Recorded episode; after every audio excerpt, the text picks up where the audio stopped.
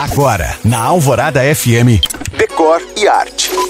Oferecimento Santa Cruz Acabamentos. Tá construindo? Tá reformando? Aqui tá fácil.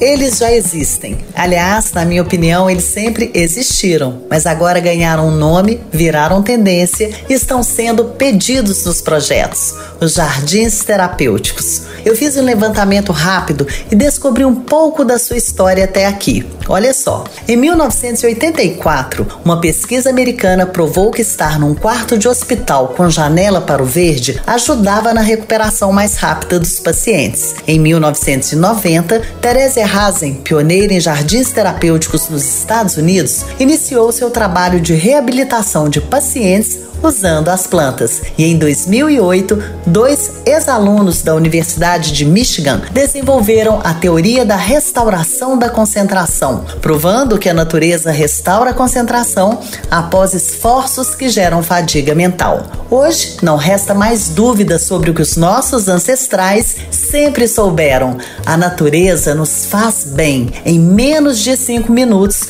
estar entre as plantas reduz a pressão sanguínea, normaliza os batimentos cardíacos, relaxa os músculos e ativa o cérebro. Mas como fazer um jardim terapêutico? Isso eu te conto num próximo podcast. Lembrando que você pode ouvir o Decore Arte no site da rádio e ver mais sobre o que eu falo no Instagram You Can Find. Eu sou Janina Esther para a rádio Alvorada FM.